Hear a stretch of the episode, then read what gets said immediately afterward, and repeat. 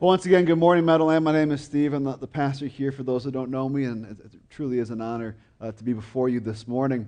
Um, one last thought I did want to put out there on the, uh, the backpacks. Like I said, they'll be here uh, for all the weeks leading up to the 7th. Um, you know, but for those that have little ones uh, and are able, I would encourage you to try to you know, really make them a part of this as well, to have them uh, maybe have a pack that they're going to help fill and find different ways to include the whole family in that. Also, like I said, if you are in need or know someone in need of a backpack or multiple backpacks, um, you know, I'd encourage you to, to, direct them to the website. Uh, also, you can follow us on social media. We'll be posting some stuff in the weeks ahead uh, to make the information more and more accessible. And so we'd appreciate your help in getting that word out. What was the last adventure that you had? Let's kind of take a moment to think. What was the last moment you'd say this was an adventure? I know it's a, a pretty vague term. It can mean all kinds of different things. How, how did it come about? You know what I mean? Because sometimes an adventure can be a spur of the moment thing. You ever done that where you're on your way home, whether it's you know um, just from work or maybe it's from a massive road trip, and you're like, you know what? Let's find a new way home. And all of a sudden you just realize, hey, we live north of here. Let's just drive north. Pick a road and go north, and, and we'll see where we end up. And that's how you ended up finding your favorite little hole in the wall that you go eat at every time you're in that town. You know, Sometimes there's spur of the moment adventures. Other times there's all kinds of planning, that preparation that goes into some adventures, right? I mean, if you got a big vacation coming out, or if you just took one, there's all kinds of planning, I'm sure, that went into where we're going to stop, where, how we, we're going to stay when we get there, what are we going to do? You, know, you, you plan that thing out. You can imagine how some would take more planning than others, and uh, you know, if you're going to take a trip to the moon, I mean, heck, that's definitely, definitely an adventure. And you have to have all this plan to go, to, go into that, and you want some redundancies in case something happens. But, but some might say that life is the greatest adventure we can live. And I think that there's some truth in that. But as we've been learning from Solomon from the book of Ecclesiastes, I think Solomon would have a different take on it. I think he might say something like this He'd say, Life is the preparation for the greatest adventure in life. We're going to be unpacking a little bit what I mean by that. Uh, but if you've got your Bibles with you, with you, jump with you, we're going to jump right into them to Ecclesiastes chapter 7 while you're doing that, um, I'm just going to uh, slow down a bit here, and uh, we're going to jump into Ecclesiastes chapter 7. Remember, Solomon's walking through, uh, in this point of chapter 7, a series of better than statements. We're going to come across a whole bunch of this is better than that, and this is better than that. And pretty much what he's doing is he's answering his own question that he posed uh, that we find at the end of chapter 6. Ecclesiastes chapter 6, verse 12, where he says this For who knows what is good for man in life? In the few days of his futile life, he spends like a shadow, that he spends like a shadow. Who can tell man what will happen after him under the sun? Basically saying, who knows what's good for man under the sun? In chapter 7, he says, Well, I do. Let me tell you about it. And so here's a man uh, who has experienced everything. He sought out to find the meaning of life. And he tried everything. And as we've talked about his story, we shared how he had every opportunity available to him that's possible. He was the king. He had all the wealth. He had all this wisdom. He was able to try every aspect of life. And here he is at the end of his days, like an old grandfather, sharing what he's learned. All right, sonny, sit on down. I got some words for you. And okay, Grandpa's going to talk. We all stop and listen. And so Solomon is, is sharing these. Hey, I'll tell you what's better for us. I'll tell you what works for man and for life under the sun. As we go through a series of these better than statements. And I think as we unpack these, we're going to really see how this life is a preparation for the greatest adventure that we've yet to take. So, his question here is what is good for man under the sun? But we also have to acknowledge that it has this view of eternity. As we've gone through six chapters so far of Ecclesiastes, we, have seen that uh, uh, multiple times. He keeps bringing up this concept of eternity, having eternity on our hearts. And he also has this contrast of life under the sun. So, life under the sun, he's talking about uh, after we're born and to the point when we die, that life on this earth. But then there's, there's an eternal perspective as well. And so, as we're asking what is good for man in this time under the sun, we're acknowledging that there's eternity to take into mind as well. So, Ecclesiastes chapter 7, verse 1. We're going to get to the first sentence, and we're going to pause here. Uh, a good name is better than precious ointment. So, we're not going to get to the first sentence. I lied to you there. Uh, a good name is better than precious ointment. Pretty much what Solomon's saying here is a good name is better than perfume. It, some things get lost in translation here. It's actually a play on words because if, if we go back to the original Hebrew, we see that the word for name is Shem, and the word for ointment or perfume is Shemen. It adds en on the end. And so that, there's a play on words here, but basically he's saying that a good name, having a character, is better than having a pleasing aroma or fragrance. One of these will last well beyond our days, and the other one will be gone before the day even passes. Solomon is also the primary author of, of Proverbs, and uh, he goes a bit deeper in, in Proverbs 22, verse 1. He says, A good name is to be chosen rather than great riches. If you ask one of those questions, would you rather? Would you rather have a good name or would you rather have wealth coming out of your ears? Solomon's saying the right choice, the better choice, is for a good name. It's more valuable than those riches. So, what does your name stand for? Is a question we can ask ourselves. Well, what does it mean to be who you are? Um, was a man by the name of Alfred Nobel who had an opportunity to do something that, that most of us probably won't. He got to read his own obituary. Because uh, once that's printed, we're usually not in a place to be able to read our obituary. Uh, but what happened is uh, his brother Ludwig had died and uh, he was more popular, uh, Alfred was, and so there's actually a, a, miscommunication at some point in the process, and the newspapers put together and ran an obituary on Alfred. And so all of a sudden he's reading the newspaper and he finds out, I died. Okay, that's not the case, let's see what they said. And one of the things that he was most known for at that point in time, he was the inventor of dynamite and other kinds of, of munitions. And uh, he always kind of had the struggle, it seemed, as well, between what his inventions were used for. And even as uh, it became obvious that they're being used more and more for war and for battle and, and to take life, I think he kind of struggled with some of that. Uh, almost the point of coming, hey, if, if I could develop something so intense, would, would that bring an end to war? Um, but he saw in this obituary that he was seen as a merchant of death, was one of the phrases that was used. Another paraphrase of a statement said that they saw him as someone who would cr- be uh, creating the way to kill the most people as fast as possible. You can imagine all of a sudden, you know, reading this own obituary and seeing, is this really what the world thinks of me? Is this what's attached to the name Alfred Nobel? And this and uh, other struggles in his life were some of the significant things that led, led him to the final kind of change in his heart uh, when, he, when he actually did die, and then they read through his will, because of his inventions, because of uh, his success, he had built a, a mass amount of wealth. And the majority of that he left to a series of prizes that he set up uh, on, on a global scale. Uh, we know these as the Nobel Prizes. And there's roughly five of them. Probably the one you're most familiar with is the Nobel Peace Prize. And this was an effort to say, hey, you know, I want to be known for something more than dynamite, more than uh, creating things that take life. I want to encourage peace. I want to encourage uh, unity and working together on, on, a global scale. So here's someone who saw what the world thought of him, what his name stood for. He didn't like that. So let me make some changes in my life. And so, what, what do our names mean? You know, as an Erickson, I, I desire for my name to be one of character. And I hope to pass it on to my kids as well that when someone hears the name Erickson, they think, okay, yeah, that, that, that's someone who we can believe, who we can trust, that has character. I hope uh, tied to the name Erickson is understanding that that's someone who loves God and someone who loves others. That's someone with integrity, who has a heart of service and things like that. I desire to be known for these as opposed to as a guy who smelled nice. Now, don't get me wrong especially if you sat next to me at any point. I, I hope to be known as a guy who smelled nice. But far greater than that is to have a good name. I was thinking about that as, as I was getting ready this morning. I was brushing my teeth and putting on the deodorant and just kind of all those different things and little spritz of cologne. And I'm like, I thought to myself, maybe I shouldn't do all this this morning. Kind of those like real tangible object lessons. But I wasn't quite sure if I could get the, you know, enough stink on me to kind of permeate the whole room. And so I figured, you know what, we'll, we'll just verbalize it, and I think that'll be enough for this morning. But Solomon's saying that, that a good name is far greater than a, a sweet aroma. And you may say, okay, Steve, we're just talking about putting on perfume. Like, what's the big deal with that? Well, I think he's going deeper than that. Again, it was a play on words. What he's saying is, is there's all kinds of things that we do to try to make ourselves more attractive, right? All the things that we invest in to try to look better to others. But what good is it to, to look our absolute best to the world if when our name is mentioned, people kind of, you know, you throw up a little bit in your mouth. You know, you don't, it's like, oh. Hmm.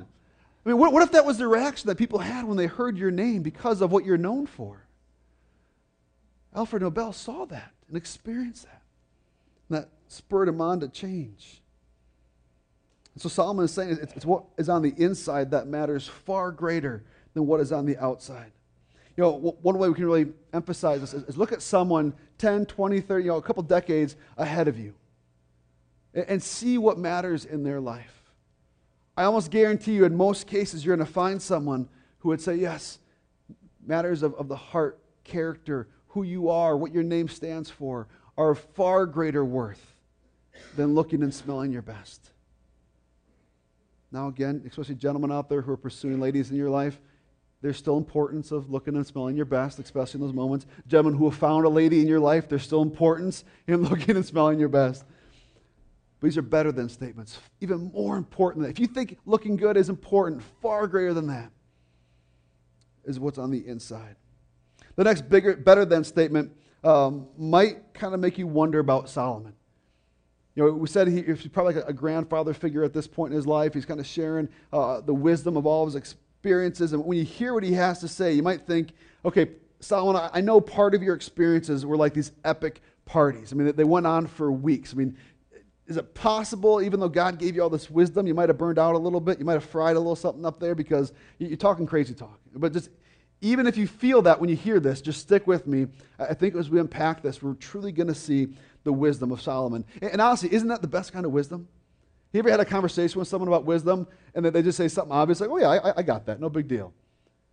But then you talk with someone who's just true, truly got this wisdom, and they, they just give you one line, and you're like, you just blew my mind. I, am still trying to unpack half of what you said. And, and those are the ones that cause us to think and, and challenge us. And that's what Solomon's going to give us here. So back to 7, verse 1. A good name is better than precious ointment, and the day of death than the day of birth. Real, real cheery grandpa here, isn't he? The day of death is better than the day of birth, Solomon's saying. Have you ever had the opportunity to be, to be present at someone's birth? If you haven't, you know, it'd be kind of weird if, unless it's your own kid, but try to find a way to be present because it is an amazing, amazing experience. The marvel of, of what happens, of the culmination of what's happening there, the, uh, all, all, the um, potential all in that moment, all the excitement, all the wonder. The miracle of life and birth is just an amazing thing. I've had, I've had the, the privilege of being at the birth of all three of my children, and every time it gets me, it just gets me. I'm just floored with excitement, anticipation, and hope for their futures, and joy and wonder.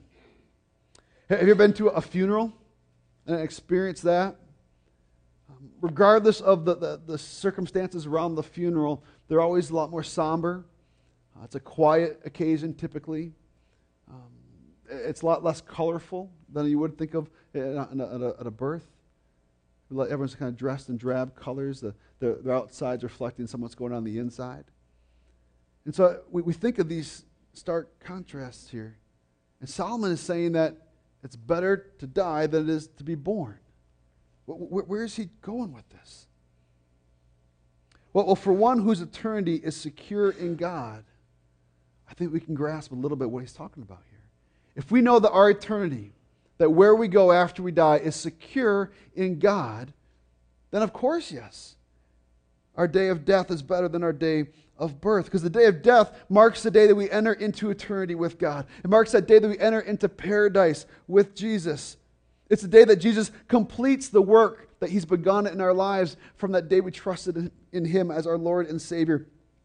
It's the day that the pain, the struggle, and the strife of this broken world come to an end. See, I think we've all seen this a little bit. Even if you have no idea who Jesus is and you just came here with a friend this morning, I think we've all seen a little bit of this. If you've been to a funeral or, or heard of someone who passed away, who their final days were in extreme pain, you get this. Have you heard the phrase or used the phrase yourself, well, they're in a better place? Because you see that they're free from the pain, they're free from the, the confines of, of this physical body that breaks down, that gets sick, that dies on us. You see that, you understand that.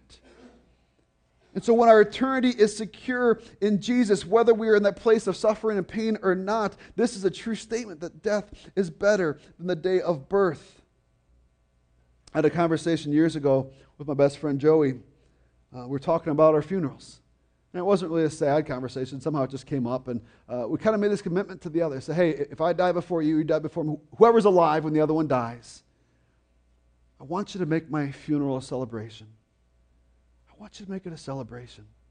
A celebration of, of the reality of, of where he or I, whoever it is, where we are. That we are in heaven, that we're in paradise, that we're free from any pain we may have been experiencing. Yes, there's still sadness. Yes, there's still the struggle of loss where that person who has passed is no longer physically with us in this moment. And it's appropriate to shed tears. It's appropriate to mourn. It's appropriate to walk through those emotions. But when is talking about better than, he's saying there's greater value in that day of death than there is in that day of birth. So the question worth asking this morning is Is my eternity secure? Is my eternity secure? For some of you here, you're like, yeah, it is. I, I know what you're talking about, Steve. We're talking about the gospel, the good news, that, that in our sin and in the ways that we've gone against God, big or small, doesn't matter. We've all sinned and we've all fallen short of God's glory. We've all got sin in our lives, and, and, and you know, Jesus came as a sacrifice. You know, Scripture would teach that the payment for that sin is death, is the shedding of blood, a separation from God. That's why you see in the Old Testament all these sacrifices. They were a, temporary solution for a, a permanent problem. And God saw that. He said, okay, well, let me give you a permanent solution for that problem so that it's no longer permanent.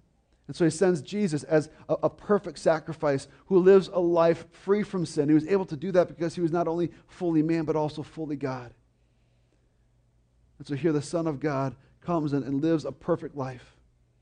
And when he dies on the cross, that death is a sacrifice, is a substitutionary atonement, something that will stand in our place when we trust in Jesus. When we say, Jesus, I believe that you are God, that you are my Lord, the leader of my life, and my, my Savior, the forgiver of my sins. And I believe that your death was sufficient for my sins, past, present, and future. When we take that step, we are perfected. We are righteous because of Jesus. When God looks at us, he sees the righteousness of Jesus. Yes, we still live in this world, and there's a perfecting process. It's, a, it's something that he begins in that moment where we trust in him for salvation that will bring all the way to completion at our day of death. And so, if we've already trusted in Jesus, I think we can understand this a little easier that, yeah, death is better than birth. For those who haven't taken that step, there might be some anxiety or fear. I, I, I don't know what happens when I die. I don't have the confidence in that. Either I'm, I'm new to this whole Jesus thing or I, I've never heard that before. Well, first of all, you're in a good place. This is a good place to ask those questions and, and walk that road together. And I would encourage you to do just that. But it's also something you don't need to wait on. If you want to say, Jesus, I, I, trust in you for the forgiveness of my sins, that's something you can do in this moment, even while I'm preaching. You don't need to wait for anyone to pray with you. You can do that on your own and begin that relationship with Jesus and receive his substitutionary atonement where he stands in your place for your sin. And you are now seen as righteous and perfect before God. And when your time on this earth under the sun comes to an end, you can be assured that your eternity is with God. It simply takes a matter of confessing before the Lord I'm a sinner in need of saving and trusting in him for forgiveness through the work of Jesus on the cross that begins a relationship with Jesus that lasts, that starts today and lasts for all of eternity. The other thing I would encourage you to do, if you're at a place where you want to take that step, not only to take that step, but then tell someone about it. Whoever brought you here this morning, tell them, come talk to me afterwards because there's all kinds of amazing things that happen in our lives in addition to being forgiven of our sins as we trust in Jesus. And so don't try and walk that alone. Uh, the Christian walk isn't a lone ranger walk, but it's one to be done in community as a family together. It's one of the other joyous things that happen when we trust in Jesus as we enter into the family of God. We become sons and daughters of, of God. So is your, is your eternity secure in Jesus? Because life under the sun is but a preparation for the adventure ahead that's in eternity. So Solomon kind of continues on some of these crazy statements here. Death is better than birth. This next one, again, you're going to think he's going senile. If you got your Bibles, Ecclesiastes 7 2 through 4. It is better to go to the house of mourning than to the house of feasting, for this is the end of all mankind, and the living will lay it to heart. Sorrow is better than laughter, for by sadness of face the heart is made glad. The heart of the wise is in the house of mourning, but the heart of fools is in the house of mirth. So again, Solomon is this, these crazy statements, and he kind of recaps here something he's been hitting on throughout his book, is that we all have the same end, right? We're all going to end up at a point of death. And this means that our days are numbered under the sun. And he lays out this, a funeral is better than a party. So let's think about those two circumstances. How has the greatest party you've ever been to changed your life? Think about it. Let's, let's be real here. You probably had a blast.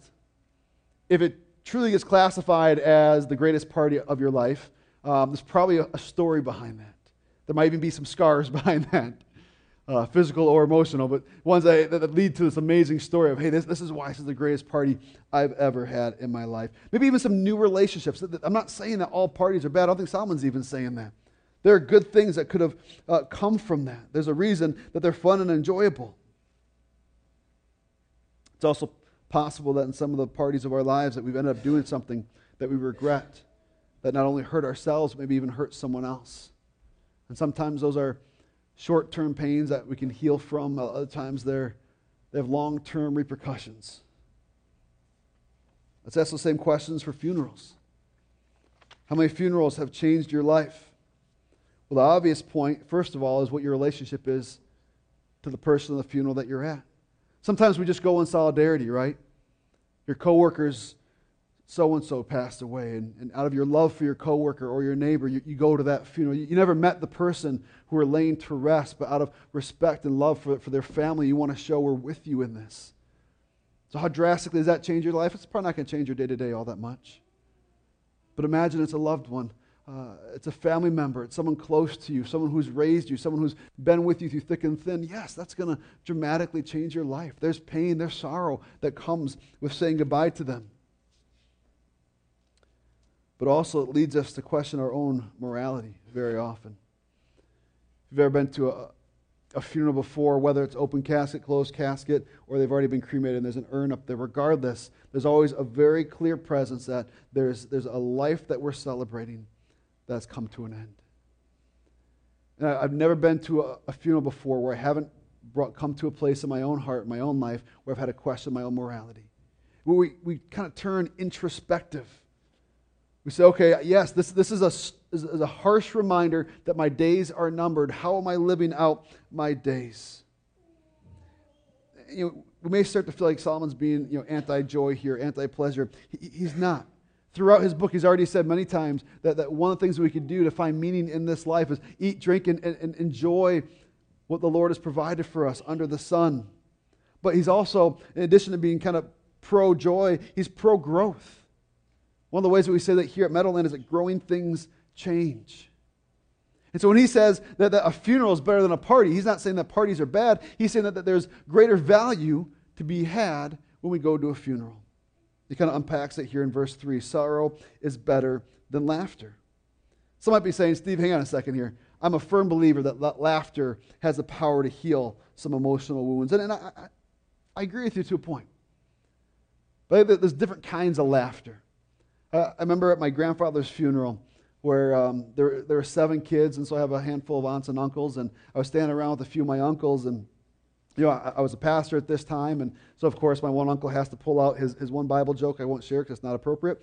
Um, but it's like, hey, you'll get a kick out of this, and he, and he shares the Bible joke, and I'm like, all right, well, well thanks, uncle. And um, but there's this this sense of you know there's that laughter in the midst of sorrow. We're just trying to kind of um, find out how do I how do I handle what the how do I deal with the reality of what's before me.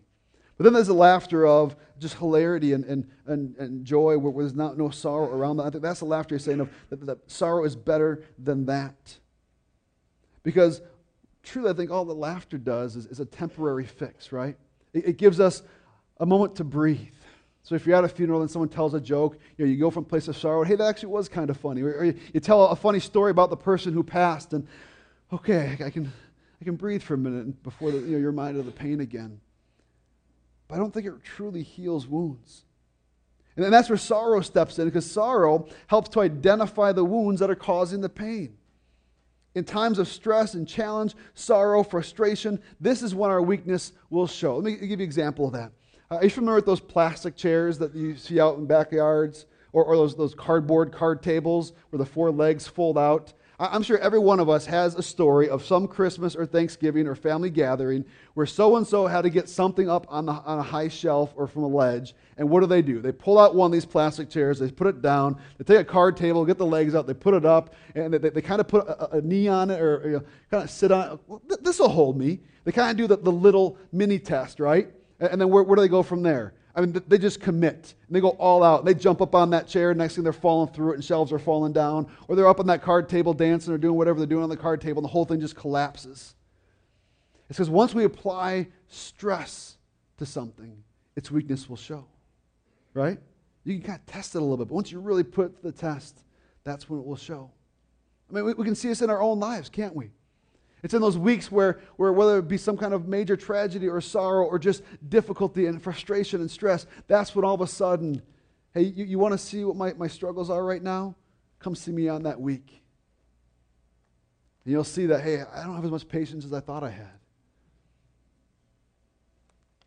What, what are your struggles? Where, where are your points that will, when stress is applied, that break? Well, that's what sorrow does, is it helps us to see that. It helps us to, to deal with that. Imagine having a stress fracture on a, bone in your leg, and every time you take a, a step, oh, it just kind of hurts a little bit. But you, just, you, you learn to live with it. You learn to deal with it and say, you know what, I'm not going to address the break. But all of a sudden, you, you, have to do something quickly. You have to move real quick, and all of a sudden, the whole thing snaps. Say, hey, you, you got to deal with this. It, it's something that we need to deal with. So I think that's one of the reasons why Solomon is saying that sorrow is better than laughter, because it brings us to a place to not only heal, but first see the issue, to see what the pain is, to see where it's from. Without knowing the issue, we're merely treating the pain. And I think this is what Psalm is talking about in verse 4 as he continues on. The wise will allow sorrow to reveal areas of growth. This house of mourning. The wise will be found in a house of mourning because they know, hey, this will be something that will help me see where I'm weak. Where the foolish will mask areas of growth with amusement. They'll be in the house of mirth, that they're seeking amusement because they just want to mask the pain. And so we have to ask this question of ourselves Are we willing to walk through times of sorrow, pain, and stress, frustration for growth? Or are we running to a house of amusement to try to mask the pain? You know, for some of us, this might be in, in some kind of substance abuse, whether it's taking drinking too far to a place of drunkenness and, and other challenges, or maybe it's even getting involved in, in drugs, or uh, just that whole party scene where you're, you're trying to mask something, trying to drown something out. Maybe for some of us, there's a different house of amusement. You know, we're going to pornography sites or we're going to, to strip clubs or just other kinds of sexual immorality. We're trying to drown out the pain with that. For, for others, it can be even a little more innocent. Maybe you're just trying to drown out the pain with a new gadget, with a new purchase, with a new look, with a new, hey, if I can focus on the, ins- on the outside, I don't have to worry about what's going on on the inside. I, I can mask that a little more. Maybe it's even just simply trying to find a way to get lost in a story. Maybe you're a movie buff or a TV buff or a book buff or just you like a good story in general. I'm, I'm one of those guys, I, I, just, I love a good story. My favorite stories are the ones that are different than the reality we live in, but have created a world in which that's possible. And so you have to kind of allow yourself to think outside the box a little bit. But once you get there, then you're in this new world. My perfect example is, The Matrix. If you're familiar with The Matrix, the whole premise, I'm going to ruin it for you if you haven't seen it, but if you haven't seen it by now, this is like 10, 20 years old. Uh, but the whole premise of the, the, Matrix is that machines have taken over and basically turned humans into batteries, and they, they, they use our electrical energies something like that that happens in our body. And so this world that we live in isn't truly the world we live in, it's in our head. It's a computer program running through our brains. And so if you've seen the movie, you can see that they can do all kinds of crazy things. They can jump real far and defy gravity, eventually even fly. And in the world of the Matrix, that's possible because they're not in the world, they're in a computer program where, where they can bend and, and break laws a little more at will. And I, remember watching those movies, and after I, am done with the movie, I kind of come back to life. I always have to take a moment to just reset. You ever done that? Get caught up in a good story and you finally get to that last chapter, that last scene, the ending credits, and you, you turn it off and what's going on? Oh, that's right. You know, I got all this to take care of, all these responsibilities, or, you know, good or bad, you have to kind of reorientate yourself back into life because we're looking for a way to mask the pain. So the question is, is what is the amusement that we're pursuing in our life? And, and then the follow up to that is, are we using that to mask pain? Again, Solomon's not saying that all amusement is bad, but if we're using it to mask pain, then we shouldn't be afraid to go to the house of mourning, to a place of sorrow that will stress us, that will help us to see where we're weak. Kind of sum it all up, Solomon says, Parties were fun, but at a funeral I would grow. Opportunities to be more introspective and surrounded by those who loved him, loved ones who are willing to speak love and hard truths to us. And this brings us to Solomon's next bit of advice. It's better for a man, verse 5 here, it's better for a man to hear the rebuke of the wise than to hear the song of fools. For as the crackling of thorns under a pot, so is the laughter of fools. This also is vanity. A wise rebuke is better than a foolish song. Uh, basically, this example he's, he's playing out here is when in a difficult situation, like being, you know, a pot being in the fire, something like that, the fire's being turned up in your life, uh, a fool will, will, just crackle like thorns in, the fire. The, you can imagine you kind of put on something dry, whether thorns or dry leaves, kind of makes that crackle sound. It's almost like, like laughter. Whereas the wise would say, hey, you're, you're on fire, dude. You see that difference in there. Let, us listen to the wise rebuke. Um, my wife and I were a fan of, of cooking shows sometimes, and so we, uh, Gordon Ramsay, if you're familiar with him, has a bunch of different cooking shows. And so we tried one of his other shows um, called uh, Hotel Hell, where he goes to these rundown, you know, about to close the doors hotels, and he tries to help turn them around by saying, "Here's all your issues." And I can't tell you how many times in, in the opening moments of that, where he's he's seen everything, he's seen all the issues, and he's talking to the owner, and, and one of the common lines you always hear is after he'll share something really just, this is terrible. Here's your issues. They'll, they'll laugh about it. Or they'll chuckle to themselves. They'll giggle about it. He says, Do you think this is funny?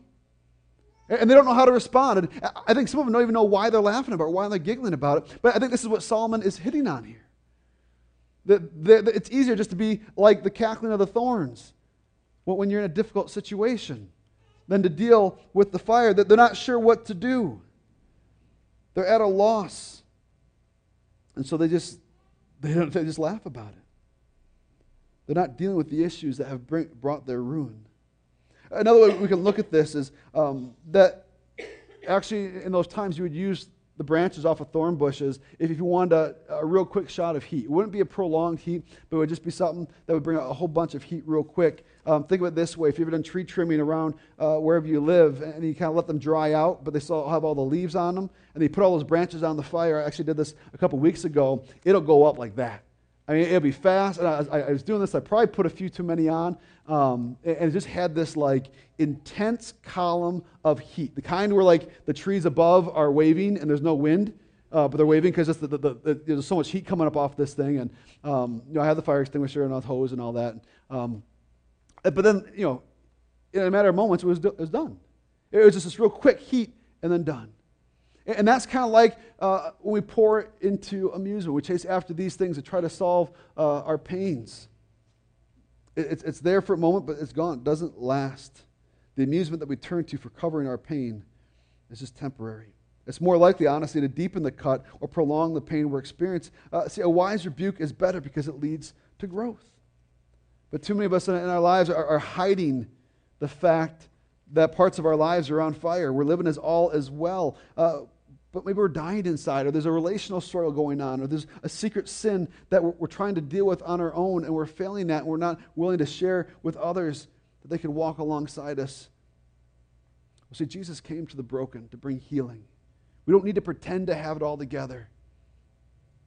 Eh, we don't have it all together here. That's one of the things we hear us talk about often is that we are all broken people in need of a Savior. And that's what brings us to Jesus. So let's not fool ourselves into thinking that we have it all together, but acknowledge our brokenness and then move to a place of growth by receiving the wise rebuke of others. When we acknowledge that we're broken, we trust in Jesus. Not only will He redeem us, will He buy us back from sin, but then He'll make us righteous, and then He will regenerate us into the people He intended us for us to, to be, the life He desires for us to live. And if one of the ways we can grow is through the, the wise rebuke of others, well, the question stands are, are we able to hear that? Are, are we willing to hear the wise rebuke of others? And what may be difficult, it'll produce fruit in your life. So Solomon continues with, with another better than. He says here, uh, the end is better than the beginning. This is in verse uh, 7 through 10. Surely oppression drives the wise into madness, and a bribe corrupts the heart. Better is the end of a thing than its beginning, and the patient in spirit is better than the proud in spirit. Be not quick in your spirit to become angry, for anger lodges in the heart of fools. Say not, Why were the former days better than these? For it is not from wisdom that you ask this. Uh, verse 7 there, not, I'm not going to spend much time on that, but basically, this oppression, he's talking about just the weight of life. He's saying eventually the weight of life will, will be so great that it will tempt you to go to a place where, where you're not going to act in the way you desire to act, where, where it's going to challenge your name, your character. Life is going to be, become heavy, and you'll get to this place. And so the following verses kind of unpack then, well, how can we be prepared for this temptation? If, if life is going to get heavy like that, what do we do? He says, well, know that the end is better than the beginning. I shared before, I, I like to build furniture and work on projects, and I can tell you, as much as I enjoy the process, there is just a, a, a, ecstatic when I finish something partly because it doesn't happen as often as I'm working on things, but uh, more so because it's done. You can put it into use, whatever it is. One, one, of the more recent things I did, maybe have seen these online, is you make a big giant ruler. You know, instead of being in inches, it's in feet. You can hang it from your wall, and you get the kids to stand up there, and you can measure the kids and all that. I wanted to do something like that for a while. It only took six years, actually seven. Evie's almost seven, but it's up there now, and we have our first measurements, and we're looking forward to being able to do the, the next ones as time goes on. It, it was uh, there's so much joy. As much as I enjoyed making it, the most fun was seeing it done and, and being able to embrace it and, and, experience the joy from that. Well, Solomon's said that life is like that too. But what's interesting is, is we're stuck in time, right? So if he's saying the end is better than the beginning, we can't all of a sudden jump to the end of our life. So what do we do now? Well, let's realize what the end goal is. Let's realize where we're trying to get. What is the end goal in life? We can ask questions like that. What is the end goal in marriage? What is the end goal in raising kids? What is the end goal in my work? What is the end goal in, in just living? These are all valid questions. I could fill a whole nother sermon. But I think what Solomon's saying is when you remember the end goal and you keep that in mind, it will help you with these next things that he unpacks. Verse 8 talks about how patience is better than pridefulness. When we see the end goal, it helps our patience to increase. If you're a parent dealing with a frustrating child on a day where they're just uh, acting up left and right, if that day is all that we can see, it's hard to be patient. But if we can keep the end goal in mind to see, hey, you know what? Ultimately, my goal, the end job, is to see that my kids know about Jesus and, and, and know about their Creator God. Okay, sure, there's blueberries all over the carpet today, but that doesn't mean we can't still move to the end goal and help you become uh, more patient in that. So, as we see the end goal, our patience increases. As we see the end goal, our anger can decrease. We see that in verse 9. Do not be quick to become angry. Because again, as we see where we're going, I think it helps us to temper those frustrations and angers. And the same applies in our own development. As you think about who has God called us to be, what is God doing in your life? If you've had a very difficult day where you just feel like, man, I just blew it. I failed at this, or I just dropped the ball here, or here's where I messed up. Remember the end goal that it's a journey we walk together that will help our patience to increase and our anger to decrease. And then gets a, a beautiful statement of wisdom here in verse 10. Don't say, Why were the former days better than these? For it is not from wisdom that you ask this. When you are in a place of sorrow and frustration and pain, don't reminisce. That's, that's what he's saying. Because when we reminisce in those times, it doesn't come from a place of wisdom. It comes from a place of wanting to escape the pain. And, and we don't do ourselves any, ju- any justice. Because when we look back to the days of old, what are we looking at? We're looking at the joy. We're looking at the good times. We're looking at the, the, the, awesome experiences we've already had. So here we are sitting in some of the difficulties of life saying, gee, wasn't that fun? And we're not reminding ourselves of all the challenges that we had in that moment. We're not acknowledging all the sin that was in our life that was yet to be uncovered to others at that point in our life. It's not a, a fair picture. Like the, the analogy I've used before about the grass is always greener on the other side. It, it, always looks that way until you get there and you look back where you came from. You see, oh, the grass is still greener over there where I just came from. It, the same is true of time. We can look back in our days and say, oh, wasn't it better when I was this way? If you're having difficulty in marriage, you say, wasn't it better when I was single? If you're having difficulty in singleness, you're looking forward, wouldn't it be better if I was married? No matter where we are, we have just as many problems to deal with. So Solomon's saying, don't do that to yourself. Because we're not fair to ourselves. We're not honest with ourselves about the, the truth of, of those days. Uh, if I can kind of move this from an individual stance to a, a communal stance, as a church, we need to do the same thing. We can't get stuck in the good old days. We can't get stuck in saying, hey, remember when we were like this? I, I liked it like that. We, why, why, did we change? Why, why did we go uh, make, why did we make space for more people? You know? Why, why did we put a parking lot in? Now more people want to come. Why, why, why, did we get a worship director and really see our, our worship grow, and improve in all kinds of different aspects? You know what? Now people are liking it more and they want to stay longer. And, and you know what? I liked it like this. We, we do that all the time, whatever, and those are just a few examples. But uh, I think we're really at a significant point as a church with this parking lot going in, with some of the, the, the ministries and where they're at and the growth that's happening, where we're, we're going to see change.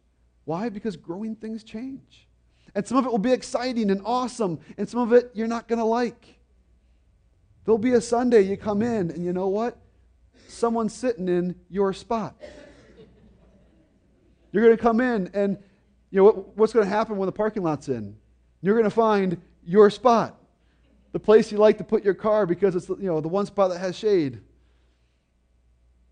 Things are going to change, and we might get upset about it. But we can't look back and say, you know what? Oh, I remember when this was like that because that was better. Solomon's saying that doesn't come from a place of wisdom. What we need to do as a church is remember the end goal. And, and what is the end goal? Well, we see from Jesus says to love God and to love others. We see from Jesus a call to go and make disciples. One of the ways that we sum all that up here at, at Meadowland is we say our mission is to see lives changed by Jesus and disciples of Jesus made. That's why we strive and fight to have an outward perspective, to always be looking at those outside of the church who need to hear about the gospel of Jesus. That's why every time we invite people to come in, we want to hear, we want, we want to make sure they hear the gospel of Jesus, the good news that he has died for their sin and they can live in eternity. Their eternity can be secure in Jesus. We want to follow Solomon's wisdom, not get stuck in looking back at the, the good old days, but remember, hey, the best is yet to come. And growing things change. And so, sure, let's deal with those uh, things that change that you may not like, but let's keep the end goal in mind so that our patience increase and our anger decrease as we remember what truly matters seeing lives change and disciples made. And close out real quick here. Uh, verse 11 says, Wisdom is good with an inheritance, an advantage to those who see the sun, for the protection of wisdom is like the protection of money. And the advantage of knowledge is that wisdom preserves the life of him who has it. Uh, again, not going to unpack this one too much. Basically, Solomon's saying, protect your wisdom like you would your money, like you would your treasure. For why? Because it produces the life you long to live. As we follow wisdom, it, will move us in the direction towards the end goal of being more like Jesus, of being uh, a stronger disciple of his, looking more like him. In verse 13, consider the work of God who can make straight what he has made crooked. In the day of prosperity, be joyful. In the day of uh, adversity, consider God has made the one as well as the other, so that man may not find out anything that will be after him. What's he talking about here? This is our, our last thought. As Solomon's been walking through these better than statements, a lot of what he's been bringing up is dealing with times of sorrow, right? He, he had a whole bunch of different uh, better than statements that acknowledge that, hey, there's going to be times in life that are difficult that, that are full of sorrow and frustration and hurt and stress. Now, here he's got these closing statements that who, who, can straighten what God has made crooked? If God has set something this way, who can change it? Basically, we, we don't have control over God. We can't change the things that God has already set. We don't even know what the future will bring.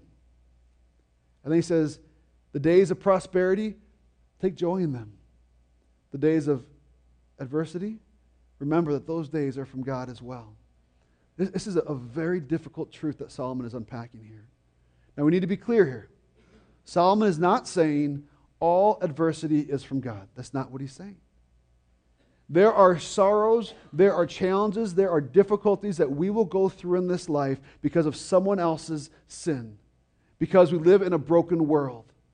Yes, God is sovereign and allows us to go through that, but there are things that we go through in our life that are not from God. He allows them, He walks with us in them, but they're a result of someone else's sin. Let's not lose sight of that. But sometimes we take that too far. We're driving down the expressway, we get a flat tire. Satan's trying to stop me. Now, that may be true in that moment. But sometimes it's every little thing. You know, maybe you oversleep when you're trying to get dressed real quick and, and you had a little hole starting to get formed in your pants and you, you, put your leg in real quick and of course your toe catches that hole and you end up tearing a big hole in your pants and then you got to change your pants and then you're even later and all of a sudden this whole, you know, list of things unfold. And you say, oh, Satan must be trying to stop me. There must have been something great that was going to happen today, but Satan got in the way. Again, in those moments, that, that might be true, but I think we take that too far sometimes. Because what Solomon is saying is there are some days where you will experience adversity. There are some days that will be full of sorrow that are from God. Just let that sink in for a minute. That's both terrifying and extremely comforting for me. I don't know if it is for you. The initial shock is, man, so, so there's some things, that, there's, some, there's some crap that God's going to let me go through. That, that's really the best word I can use for it. And the answer is yes. But then I also remember, hang on, who, who can change what God has set in motion? This is the God of the universe we're talking about.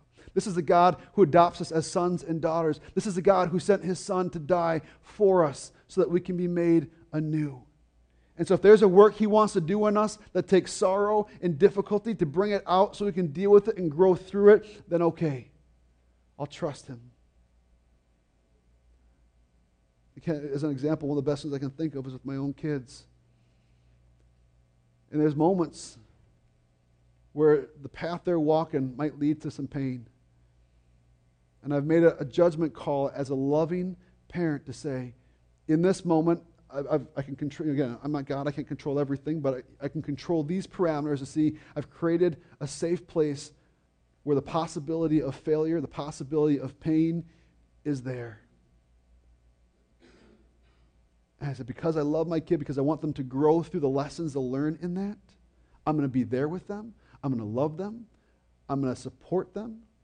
I'm going to provide for them what they need to learn that lesson, but I'm going to allow that lesson to happen. And that's what Solomon is talking about when he says that a funeral is better than a party, that sorrow is better than laughter. He's saying there's something to be learned in that.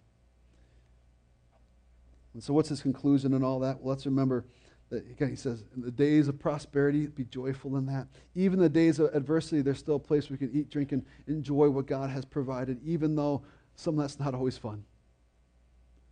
And so, what can we do in this? We can open ourselves up to God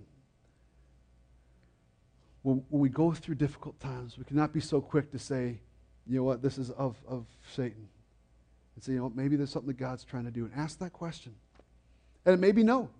You may get the answer of no, I, I really don't think. You know, I've asked other people in my life too, and I've opened all this up, and I, I don't think this is something that God's trying to teach me right now. Will you walk with me as I just deal with this difficulty? And other times, you know what? Man, I didn't even see this coming. I had a major blind spot. Can you walk with me as I learn through this? Let's do that together as a family.